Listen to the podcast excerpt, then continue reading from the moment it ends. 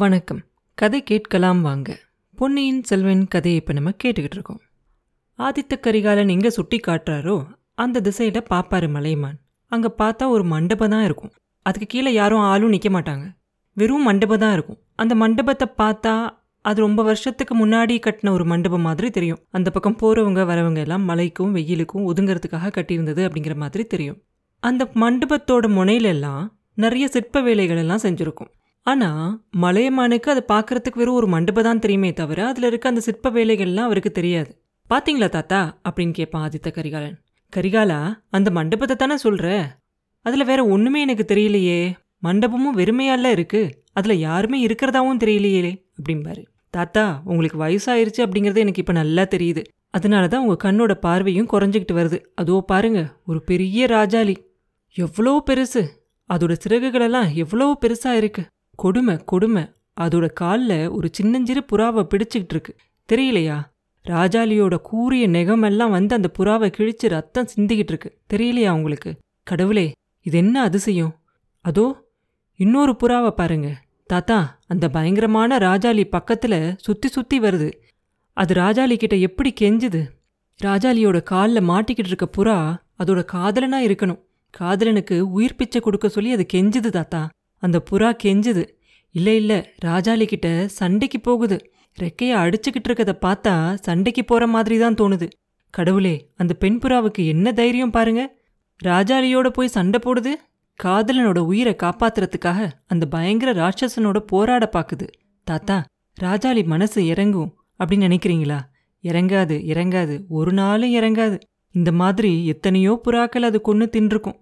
சண்டால ராஜாலியே, இதோ உன்னை கொன்று போடுறேன் அப்படின்னு சொல்லிக்கிட்டு ஆதித்த கரிகாலர் பக்கத்தில் கிடந்த ஒரு கூழாங்கலை எடுத்து அந்த மண்டபத்தோட முனையில் தூக்கி விட்டு எறிவார். எரிஞ்சிட்டு சொல்லுவார், ராட்சசனே உனக்கு நல்லா வேணும் அப்படின்னு சொல்லிட்டு பயங்கரமாக சிரிப்பார். பேரனுக்கு ஏற்கனவே புத்தி சரியில்லையோ அப்படின்னு மலையமானுக்கு ஒரு சந்தேகம் இருக்கும். அது இப்போ இன்னும் கொஞ்சம் அதிகமாயிரும். தாத்தா, ஏன் என்ன இப்படி வெறிச்சு பார்க்குறீங்க? மண்டபத்துக்கு பக்கத்தில் போய் பாருங்க அப்படின்னு சொல்லுவான். உடனே மலையமான் அந்த மண்டபத்து பக்கத்தில் போய் அங்கே என்ன இருக்குது அப்படின்னு சொல்லி உத்து பார்ப்பார். ஆதித்த கரிகாலர் சொன்ன மாதிரியே அதில் ஒரு ராஜாலி அதோட காலோட நெகங்களால் ஒரு புறாவை கொத்தி தூக்கிக்கிட்டு இருக்கும். இன்னொரு புறா அந்த ராஜாலி பக்கத்தில் பாயிற மாதிரி போய்கிட்டு இருக்க மாதிரி ஒரு சிற்ப வேலையெல்லாம் இருக்கும். அதில் அதை பார்த்துட்டு சொல்லுவார், என்ன ஒரு அற்புதமான சிற்ப வேலை இல்லையா அப்படின்னு சொல்லுவார். நல்ல சிற்ப வேலையா? அற்புதமான சிற்பமா அப்படின்னா சொல்கிறீங்க தாத்தா? மகேந்திரவர்மர் மாமல்லர் காலத்தில் சிற்ப சக்கரவர்த்தி யாரோ ஒருத்தன் இதையும் செஞ்சுருக்கணும். முதல்ல பார்த்ததும் உண்மையாவே நடக்கிற மாதிரியே எனக்கு தோணுச்சு அப்படின்னு சொல்லுவான் கரிகாலன். ஆதித்தா, அற்புதம் அந்த கல்லில் மட்டும் இல்லை, உன் கண்ணிலையும் இருக்கு, உன் மனசுக்குள்ளேயும் இருக்கு. இந்த வழியா எத்தனையோ பேர் தினந்தினம் போய்கிட்டு இருக்காங்க. அவங்கள முக்காவாசி பேர் இந்த சிற்ப அற்புதத்தை பார்க்கவே மாட்டாங்க. அப்படியே மிச்சம் இருக்கவங்க பார்த்தாலும் பார்க்காத மாதிரி போயிடுவாங்க. உன்ன மாதிரி ஒரு சிலர் தான் சிற்பத்தை பார்த்து இவ்வளோ ஆச்சரியப்படுவாங்க அப்படின்னு சொல்லுவார். ஆதித்த கரிகாலர் சொல்லுவார், நான் ஆச்சரியப்படலை தாத்தா, கோபப்படுறேன். அந்த சிற்பத்தை இப்போ இடித்து தள்ளிடணும் அப்படின்னு எனக்கு ஆத்திரமாக வருது. இவ்வளவு கொடூரமான சிற்பத்தை செஞ்சவனை புகழ்றதும் பாராட்டுறதும் கூட எனக்கு பிடிக்கல அப்படின்னு சொல்லுவார். கரிகாலா, இது என்ன ஆச்சரியம்! உன்னோட வயிற நெஞ்சு எப்போ இப்படி இவ்வளோ இலகி போயிருச்சு? ராஜாலி புறாவை கொன்று திங்கிறது அதோட இயற்கை. சிங்கராஜா ஆட்டு மேலே இறக்கப்பட ஆரம்பித்தா அது சிங்கராஜாவே இல்லை, அதுவும் ஆடா போயிடும். சிம்மாசனத்தில் உட்கார்ந்து ராஜாவா இருந்து ஆட்சி செய்யணும் அப்படின்னு நினைக்கிறவன் பகைவர்களையும் சதிகாரங்களையும் கொன்னுதான் தீரணும். சக்கரவர்த்தியா இருந்து உலகத்தை ஒரு கூட நிலையில ஆள பிறந்தவன் பகைவர்களை கொன்னுதான் ஆகணும். ராஜாலி புறாவை கொல்லாட்டி அது ராஜாலியா இருக்க முடியுமா? இதை பத்தி ஏன் உனக்கு இவ்வளோ கலக்கம் அப்படின்னு கேட்பாரு மலையமான்.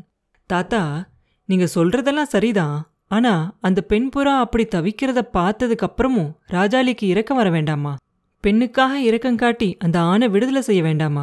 ஐயா, நீங்களே சொல்லுங்க, உங்களோட பகைவன் ஒருத்தனை நீங்க கொல்ல போற சமயத்துல அவனோட காதலி குறுக்க வந்து புருஷனுக்கு உயிர் பிச்சை கேட்டா என்ன செய்வீங்க? அப்போ உங்க மனம் இறங்காமலாம் இருக்கும் அப்படின்னு கேட்பான் கரிகாலன். அப்படி ஒரு பொண்ணு குறுக்க வந்தா அவளை என் இடது காலால உதஞ்சு தள்ளிட்டு என் பகைவனை கொல்லுவேன். கரிகாலா, அதை பத்தி சந்தேகமே இல்லை. எதிரிங்க கையை கூப்பி நின்னாலும் ஆயுதம் வச்சிருப்பாங்க அப்படின்னும் அவங்க அழுகிற கண்ணீர்லையும் ஆயுதம் மறைஞ்சிருக்கும் அப்படிங்கிறதையும் வள்ளுவர் சொல்லியிருக்காரு. அதுவும் ஆண்களோட கண்ணீரை காட்டிலும் பெண்களோட கண்ணீர் இன்னும் ஆபத்தானது. ஏன்னா பெண்ணோட கண்ணீருக்கு இலக செய்கிற சக்தி கொஞ்சம் அதிகமாகவே உண்டு. அப்படி மனசை இலக விடுறவனால இந்த உலகத்தில் பெரிய காரியம் எதையுமே செய்ய முடியாது. அவன் பெண்களோட கேடு கெட்டவனா இருப்பான் அப்படின்னு சொல்லுவார் மலையமான். தாத்தா, இது என்ன பெண்களை பற்றி நீங்கள் இவ்வளோ குறைவாக பேசுகிறீங்க? பெண்களை பற்றி குறைவாக பேசுறது எங்கள் அம்மாவையும் குறைவாக பேசுகிற மாதிரி தானே ஆகும் அப்படின்னு கேட்பார். கரிகாலா, கேட்டுக்கோ, நான் உங்கள் அம்மா மேலே வச்சிருக்க அன்புக்கு இந்த உலகத்தில் இணையாக வேறு எதையுமே சொல்ல முடியாது. எனக்கு 6 பிள்ளைங்க பிறந்தாங்க. பீமனையும் அர்ஜுனையும் மாதிரி வீரர்களாக வளர்ந்தாங்க. அவ்வளோ பேரையும் யுத்தத்தில் பலி கொடுத்துட்டேன். அவங்க இறந்து போனதாக செய்தி வந்தப்போ கூட நான் ஒரு தடவை கூட வருத்தப்பட்டதில்லை. ஆனால் உங்கள் அம்மாவுக்கு கல்யாணம் பண்ணி அனுப்ப போகிறோம் அப்படிங்கிறப்ப என் மனசு எவ்வளோ வருத்தப்பட்டுச்சுன்னு தெரியுமா உனக்கு? ஆனால் நான் அதை வெளியில் காட்டிக்கவே இல்லை, அதை அவகிட்ட சொல்லவும் இல்லை. உங்கள் அம்மாவுக்கு கல்யாணம் ஆகிறதுக்கு முதல் நாள் அவளை தனியாக கூட்டிகிட்டு போய் என்ன சொன்னேன்னு தெரியுமா? கேட்டுக்கோ கரிகாலா. மகளே, இந்த ஊர் உலகமெல்லாம் கல்யாணம் பண்ணிக்கணும்னு ஆசைப்படுற ஒரு மன்னனை போய் நீ கல்யாணம் பண்ணிக்க போகிற. அதுக்காக நீ கர்வப்படாத. அவ்வளோ புகழ் வாய்ந்த ஒரு கணவனை கல்யாணம் பண்ணிக்கும்போது உனக்கு கஷ்டம்தான் அதிகமாக இருக்கும். உன் அரண்மனையில் வேலை செய்கிற பணிப்பெண்கள் நிறைய பேர் உன்னை காட்டிலையும் சந்தோஷமாக இருப்பாங்க. துக்கப்படுறதுக்கும் வேதனைப்படுறதுக்கும் நீ தயாராக இரு. உனக்கு குழந்தைங்க பிறக்கலைன்னா உன் புருஷன் வேறு பெண்களை கட்டாயம் கல்யாணம் பண்ணிக்குவான். அதை நினச்சி நீ வேதனைப்படக்கூடாது. உனக்கு பசங்க பிறந்தா அவங்கள வீரர்களாக வளர்க்கணும். நீ அவங்க போர்க்களத்தில் உயிரிழந்தா அந்த செய்தியை கேட்டதுக்கப்புறம் நீ ஒரு சொட்டு கண்ணீர் கூட விடக்கூடாது. உன் கணவன் சந்தோஷமாயிருந்தா நீயும் சந்தோஷமாயிரு. உன் புருஷன் துக்கப்பட்டா நீ அவனை சந்தோஷப்படுத்தப்பாரு. உன் கணவருக்கு நோய் ஏற்பட்டா நீ அவனுக்கு பணிவிடை செய். உன் கணவர் இறந்து போனா நீயும் உடன்கட்டை ஏறு. உன் நெஞ்சில் ரத்தம் வந்தா கூட உன் கண்ணில் மட்டும் கண்ணீரே சொட்டக்கூடாது. மலையமான் வம்சத்து பெண்ணோட குலாச்சாரம் இது அப்படின்னு நான் அவகிட்ட சொன்னேன். அதே மாதிரியே உங்க அம்மா இன்னைக்கு வரைக்கும் நடந்துகிட்டு இருக்கா. கரிகாலா, உன்னையும் உன் தம்பியும் இணையில்லாத வீரர்களாக வளர்த்துருக்கா. உங்கள் அப்பா நோய்பட்டதுக்கப்புறம் ராத்திரி பகல் அவர் பக்கத்திலேயே இருந்து அவளே எல்லா பணிவிடைகளையும் செஞ்சுக்கிட்டு இருக்கா. உங்கள் அம்மாவை என் மகளாக பெற்றதை நினைக்கும் போதெல்லாம் எனக்கு ரொம்ப சந்தோஷமாக இருக்கும் அப்படின்னு சொல்லுவார் மலையமான். தாத்தா, எங்கள் அம்மாவை நினைக்கும் போதெல்லாம் எனக்கும் ரொம்ப சந்தோஷம்தான். ஆனால் ஒன்று கேட்குறேன், சொல்லுங்க. எங்கள் அப்பாவோட பகைவன் ஒருத்தன் அவரை கொல்றதுக்காக கத்தியை ஓங்கிக்கிட்டு வரதா வச்சுக்கோங்க. எங்கள் அம்மா அப்பா என்ன செய்வாங்க? முன்னால் நின்று கண்ணீர் பெருக்கி கணவனை காப்பாற்றுறதுக்காக அந்த பகைவன்கிட்ட வேண்டி கேட்டுக்க மாட்டாங்களா? முக்கியமாக அப்படி வர பகைவன் எங்கள் அம்மாவுக்கு தெரிஞ்சவனா இருந்துட்டா அப்படின்னு கேட்பார் ஆதித்த கரிகாலன். கரிகாலா, உங்கள் அம்மா ஒரு நாளும் அப்படி பகைவர்கள்கிட்ட போய் உயிர் பிச்சை கேட்க மாட்டா. மலையமான் மகள் அந்த மாதிரி ஒரு நாளும் செய்ய மாட்டா. புகுந்த குலத்தையும் அவமானப்படுத்த மாட்டா. அவளோட புருஷனுடைய பகைவனை தனக்கும் கொடிய பகைவனாதான் அவன் நினைப்பா. பகைவன் முன்னால் கை கூப்பி நிற்கவும் மாட்டா, கண்ணீர் விடவும் மாட்டா. கணவன் உயிர் விட்டா உடனே அவன் மேலே விழுந்து அவளும் உயிரை விடுவா. இல்லை, மனசை கல்லாக்கிக்கிட்டு உயிரோடு இருப்பா. பகைவனை பழிக்கு பழி வாங்கிறதுக்காக மட்டும் உயிரை வச்சுக்கிட்டு இருப்பா அப்படின்னு சொல்லுவார். இதை கேட்ட ஆதித்த கரிகாலர் ஒரு பெரும் மூச்சு விட்டுட்டு, தாத்தா நான் போயிட்டு வரவா அப்படின்னு கேட்பாரு. அவசியம் போக தான் வேணுமா அப்படிம்பாரு மலையமான். அதை பற்றி இன்னும் என்ன சந்தேகம் தாத்தா? பாதி வழிக்கு மேலே வந்தாச்சே அப்படிம்பாரு. ஆமாம், பாதி வழிக்கு மேலே வந்தாச்சு. நானும் முதல்ல உன்னை போக வேண்டாம் அப்படின்னு தான் நினச்சேன். அப்புறம் போக சொல்லி சொன்னேன். உன் தம்பியை பற்றி செய்தி கேட்டதுக்கப்புறம் நீ போகிறது நல்லது அப்படின்னு முடிவு பண்ணேன். அருண்மொழிவர்மன் இறந்துருப்பான் அப்படின்னு நான் நம்பலை அப்படின்னு மலையமான் சொன்ன உடனே, நானும் நம்பலை அப்படின்பார் ஆதித்த கரிகாலர். உங்கள் அப்பா சின்ன வயசில் ஒரு சில காலம் எங்கே இருக்காரு அப்படின்னே தெரியாமல் இருந்துச்சு. அதே மாதிரி அருள்மொழியும் எங்கேயாவது ஒரு தீவில் ஒதுங்கியிருப்பான். கொஞ்ச நாள் கழித்து வந்து சேருவான் அப்படின்னு நம்புகிறேன். ஆனாலும் அந்த செய்தி சோழ நாடெல்லாம் ஒரே கொந்தளிப்பை உண்டாக்கிருச்சு அப்படின்னு எனக்கும் தெரியும். உங்கள் அப்பா அம்மாவும் ரொம்ப கவலையில் இருப்பாங்க. இந்த சமயத்தில் நீ அவங்க பக்கத்தில் இருந்தால் ரொம்ப நல்லதாக இருக்கும். அது ரொம்ப அவசியமும் கூட. அப்படி போகும்போது பழுவேட்டர்களோட விரோதியாக போகிறத விட அவங்களோட ஸ்நேகமாக போகிறது தான் நல்லது. அதனால தான் நீ சம்புவரையர் வீட்டுக்கு போகிறதுக்கு நான் சம்மதம் சொன்னேன். அவன் வேணும்னே என்னை கூப்பிடாமல் விட்டுட்டான். கூப்பிட்டுருந்தா நானும் வந்திருப்பேன் அப்படின்னு சொல்லுவார் மலையமான். தாத்தா, எனக்காக நீங்கள் ஏன் இவ்வளோ பயப்படுறீங்க? என்னைன்னா அவ்வளோ கையால் ஆகாதவனா நினச்சிக்கிட்டீங்க அப்படின்னு கேட்பார் கரிகாலா. இல்லை தம்பி, இல்லை. நீ எவ்வளோ பெரிய வீராதி வீரன் அப்படிங்கிறது எனக்கு நல்லா தெரியும். பயங்கரமான ஆயுதங்களெல்லாம் எடுத்துக்கிட்டு 14,000 வீரர்கள் வந்தாலும் கூட அவங்களுக்கு நடுவில் உன்னை தன்னந்தனியாக நம்பி அனுப்புவேன்.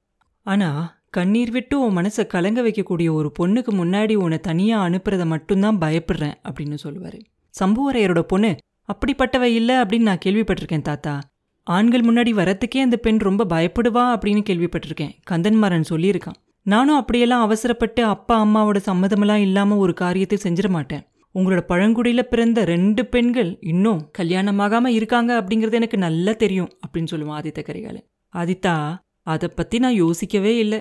என் மூத்த பையனோட பொண்ணு 2 பேரும் கல்யாண வயசில் இருக்காங்க அப்படிங்கிறது எனக்கும் தெரியும். ஆனால் அவங்கள உனக்கு கல்யாணம் பண்ணி வைக்கிறதா எனக்கு உத்தேசமே இல்லை. ஏற்கனவே எல்லா அரசர்களும் என் மேலே ஒரே பொறாமையாக இருக்காங்க. அதோட இது வேற சேர்ந்துக்கணுமா என்ன? அதுக்கு பதிலாக சம்புவரையர் மகளையே நீ கல்யாணம் பண்ணிக்கிட்டீனாக்க எனக்கு ரொம்ப சந்தோஷந்தான். எனக்கோ வயசாகிக்கிட்டே போகுது, உடம்பு ரொம்ப தளர்ச்சியாக இருக்குது, ஒரு சில சமயம் மனசும் ரொம்ப வருத்தமாக இருக்குது. மறுபடியும் என் அருமை பேரனை பார்க்க மாட்டேனோ, இதுதான் நான் உன்னை பார்க்குறது கடைசியோ அப்படின்னு எல்லாம் ஒரு சில சமயம் நினைக்க தோணுது. இதுக்கு மேலே என்னால் உனக்கு எந்த உதவியும் செய்ய முடியாது. உனக்கும் புது ஸ்நேகிதர்களெல்லாம் வேணும் தான். அதனால் சம்புவரையர் பொண்ணையே நீ கல்யாணம் பண்ணிக்கிட்டா நான் உண்மையிலேயே ரொம்ப சந்தோஷப்படுவேன் அப்படின்னு சொல்லுவார் மலையமான். தாத்தா, உங்கள் சந்தோஷத்துக்காக கூட நான் அதை செய்ய முடியாது. சம்புவரையர் மாளிகைக்கு நான் விருந்தாளியாக தான் போகிறேன். அவரோட ஸ்நேகத்தை விரும்பி தான், அவர் மகளை இல்லை. அதனால் நீங்கள் அதை பற்றி நிம்மதியாக இருக்கலாம் அப்படின்னு சொல்லுவார் ஆதித்த கரிகாலன். அப்படின்னா எதுக்காக போகிற? என்கிட்ட உண்மையை சொல்லக்கூடாதா? உன்னோட நண்பர்கள் 2 பேரும் பேசிக்கிட்டு இருந்ததுலேருந்து ஒரு சில வார்த்தைகள் என் காதில் விழுந்துச்சு. பெரிய பழுவேட்டரையன் 60 வயசுக்கு மேலே கல்யாணம் செஞ்சுக்கிட்டாலே அந்த மோகினி பிசாசு உனக்கு ஓலை அனுப்பியிருக்கா அப்படின்னும், அதனால தான் நீ கடம்பூர் வரத்துக்கு சம்மதிச்ச அப்படின்னும் அவங்க 2 பேரும் பேசிக்கிட்டாங்க. அது உண்மையா அப்படின்னு கேட்பாரு. ஆமாம் தாத்தா, அது உண்மைதான் அப்படின்னு சொல்லுவார் ஆதித்த கரிகாலன். கடவுளே, இது என்ன காலம்? கரிகாலா, நான் சொல்கிறத கேளு. நீ பிறந்த சோழ குலம் 2000 ஆண்டுகளா வாழையடி வாழையா வந்த பெருமை பெற்ற குலம். உன்னோட மூதாதையர்களில் ஒரு சிலர் இந்த உலகத்தை ஒரு குடல்ல ஆண்டு சக்கரவர்த்தியாக இருந்தாங்க. சில சமயம் உரையுறையும் அதை சுற்றி இருக்க இடம் மட்டும் ஆண்டு ஒரு குறுநில மன்னர்களாக இருந்தாங்க. சிலர் ஏகப்பத்தினி விரதர்களாக இருந்தாங்க. ஒரு சிலர் நிறைய பெண்களை கல்யாணம் பண்ணிக்கிட்டு வீர புதல்வர்கள் நிறைய பேரை பெற்றெடுத்தாங்க. சிலர் சிவபக்தர்களாக இருந்தாங்க, சிலர் திருமாலோட பக்தர்களாக இருந்தாங்க, ஒரு சிலர் சாமியும் இல்லை பூதமும் இல்லை அப்படின்னு சொல்லிக்கிட்டு இருந்தாங்க. ஆனால் அவங்கள யாருமே அவங்களோட நடத்தையில் கலங்க உள்ளவங்களாக நடந்துக்கிட்டதே இல்லை, மற்றவங்களோட மனைவிக்கு ஆசைப்பட்டதே இல்லை. கரிகாலா, கன்னி பெண்கள் எத்தனை பேரை வேணும்னாலும் நீ கல்யாணம் பண்ணிக்கோ. உன் பாட்டன் புகழ்பெற்ற பராந்தக சக்கரவர்த்தி 7 பெண்களை கல்யாணம் பண்ணிக்கிட்டாரு. அவரை மாதிரி நீயும் கல்யாணம் பண்ணிக்கோ. ஆனால் பெரிய பழுவேட்டரையர் கல்யாணம் பண்ணிக்கிட்ட மாய மோகினியை கண்ணெடுத்தும் பார்க்காத அப்படின்னு சொல்லுவார் மலையமான். மன்னிக்கணும் தாத்தா, அந்த மாதிரி குற்றம் ஒன்றையும் நான் செய்ய மாட்டேன். சோழ குலத்துக்கும் மலையமான் குலத்துக்கும் கலங்க உண்டாக்க மாட்டேன் அப்படின்னு சொல்லுவார் ஆதித்த கரிகாலன். அப்படின்னா அவள் கூப்பிட்டோன்னு நீ ஏன் போகிற அப்படின்னு கேட்பாரு. உண்மையை உங்ககிட்ட சொல்லிகிட்டே போகிறேன். அவளுக்கு ஒரு சமயம் நான் ஒரு பெரிய தீங்கு செஞ்சிட்டேன். அதுக்காக அவகிட்ட மன்னிப்பு கேட்க போகிறேன் அப்படின்னு சொல்லுவார் ஆதித்த கரிகாலன். இது என்ன வார்த்தை? ஒரு பெண்கிட்ட போய் மன்னிப்பு கேட்க போறியா? என் காதால் கேட்கவே சகிக்கலை அப்படிம்பார் மலையமான். ஆதித்த கரிகாலர் கொஞ்ச நேரம் தலை குனிஞ்சு நின்றுட்டு அதுக்கப்புறம் மனசை திடப்படுத்திக்கிட்டு தாத்தா கிட்ட பழைய கதை எல்லாத்தையும் சொல்லுவார். அவர் வீரபாண்டியனை தேடிக்கிட்டு போனதுலேருந்து நந்தினி குறுக்க வந்து உயிர் பிச்சை கேட்டதுலேருந்து எல்லாத்தையும் சொல்லுவார். சொல்லுவார், அந்த ஞாபகம் என்னை ஓயாமல் கஷ்டப்படுத்திக்கிட்டே இருக்கு தாத்தா. அவளை ஒரு தடவை பார்த்து மன்னிப்பு கேட்டுட்டா என் மனசு நிம்மதியாயிரும். அவளும் இதுவரைக்கும் முடிஞ்சது எல்லாத்தையும் மறக்கிறதுக்கு தயாராக இருக்க மாதிரி தான் தெரியுது. ராஜ்யத்துலேயும் குழப்பம் இல்லாமல் பார்த்துக்கணும் அப்படின்னு நினைக்கிறா. அதுக்காக தான் என்னை கூப்பிட்டுருக்கா. போகிற காரியத்தை முடிச்சுக்கிட்டு சீக்கிரமாகவே நான் காஞ்சிக்கு திரும்பிடுவேன் தாத்தா. திரும்பி வந்ததும் என் தம்பியை கண்டுபிடிக்கிறதுக்காக கப்பல் ஏறி புறப்படுவேன் அப்படின்னு சொல்லுவார் ஆதித்த கரிகாலன்.